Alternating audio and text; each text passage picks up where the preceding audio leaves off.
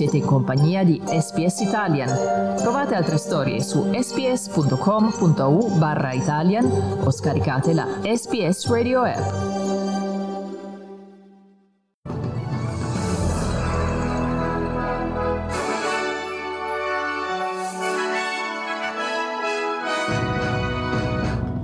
18 nuovi casi di contagio in New South Wales, si apre intanto un focolaio a Croydon e le autorità annunciano nuove restrizioni per domani. Qui Domenico Gentile con News Flash di SPS Italian.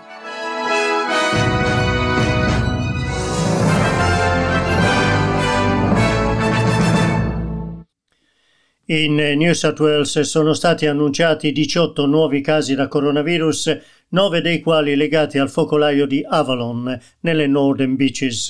Le autorità sanitarie hanno intanto identificato un nuovo focolaio di 6 casi a Croydon con la preoccupazione che il numero di casi possa aumentare. La Premier, Gladys Berejiklian, dice che i sei casi di Croydon sono tutti collegati allo stesso gruppo familiare. That Croydon cluster is uh, now at six and we do appreciate there'll be additional cases uh, reported tomorrow from that extended family group.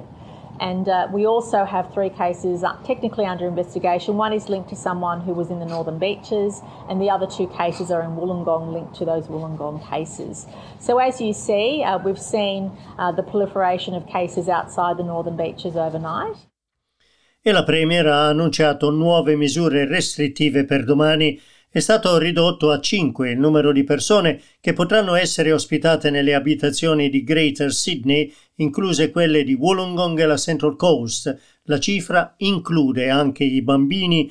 All'aperto saranno permessi assembramenti fino ad un massimo di 30 persone, 20 in meno di quelle previste originariamente. Questa misura resta in vigore fino a nuovo avviso.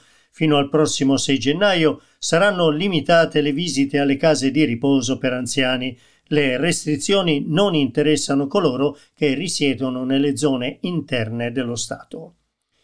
In Italia il commissario per l'emergenza Domenico Arcuri dice che sono state usate l'86% delle quasi 10.000 dosi di vaccino ricevute dalla Pfizer BioNTech da domani iniziano le vaccinazioni di massa dopo l'arrivo di quasi 470.000 dosi destinate a 203 siti di somministrazione.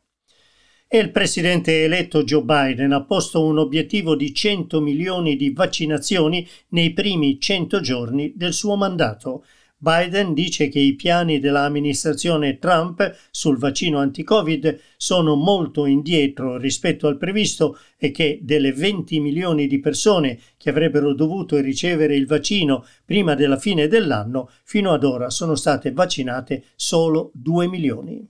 The effort to distribute and administer the vaccine is not progressing as it should. A few weeks ago, Trump administration suggests that 20 million Americans could be vaccinated by the end of December. With only a few days left in December, we've only vaccinated a few million so far. And the pace of the vaccination program is moving now, uh, as it, if it continues to move as it is now, it's going to take years, not months, to vaccinate the American people. Proseguono le operazioni di soccorso nella cittadina di Petrigna, a circa 50 km a sud di Zagabria, devastata dal terremoto che ha causato sette vittime. Il sisma di magnitudo 6,3 ha fatto crollare numerosi edifici, incluso l'ospedale e un asilo della città. Oltre che in altre parti della Croazia, la scossa sismica è stata avvertita anche in Italia, dalla costa adriatica fino a Milano, in Abruzzo e anche a Napoli ma senza causare alcun danno. Sport A-League. Questa sera debutto nella competizione del MacArthur, la nuova squadra del New South Wales con base a Campbelltown che scenderà in campo al Bankwest Stadium di Paramatta contro i Sydney Wanderers. Grazie per aver ascoltato News Flash di SBS Italian.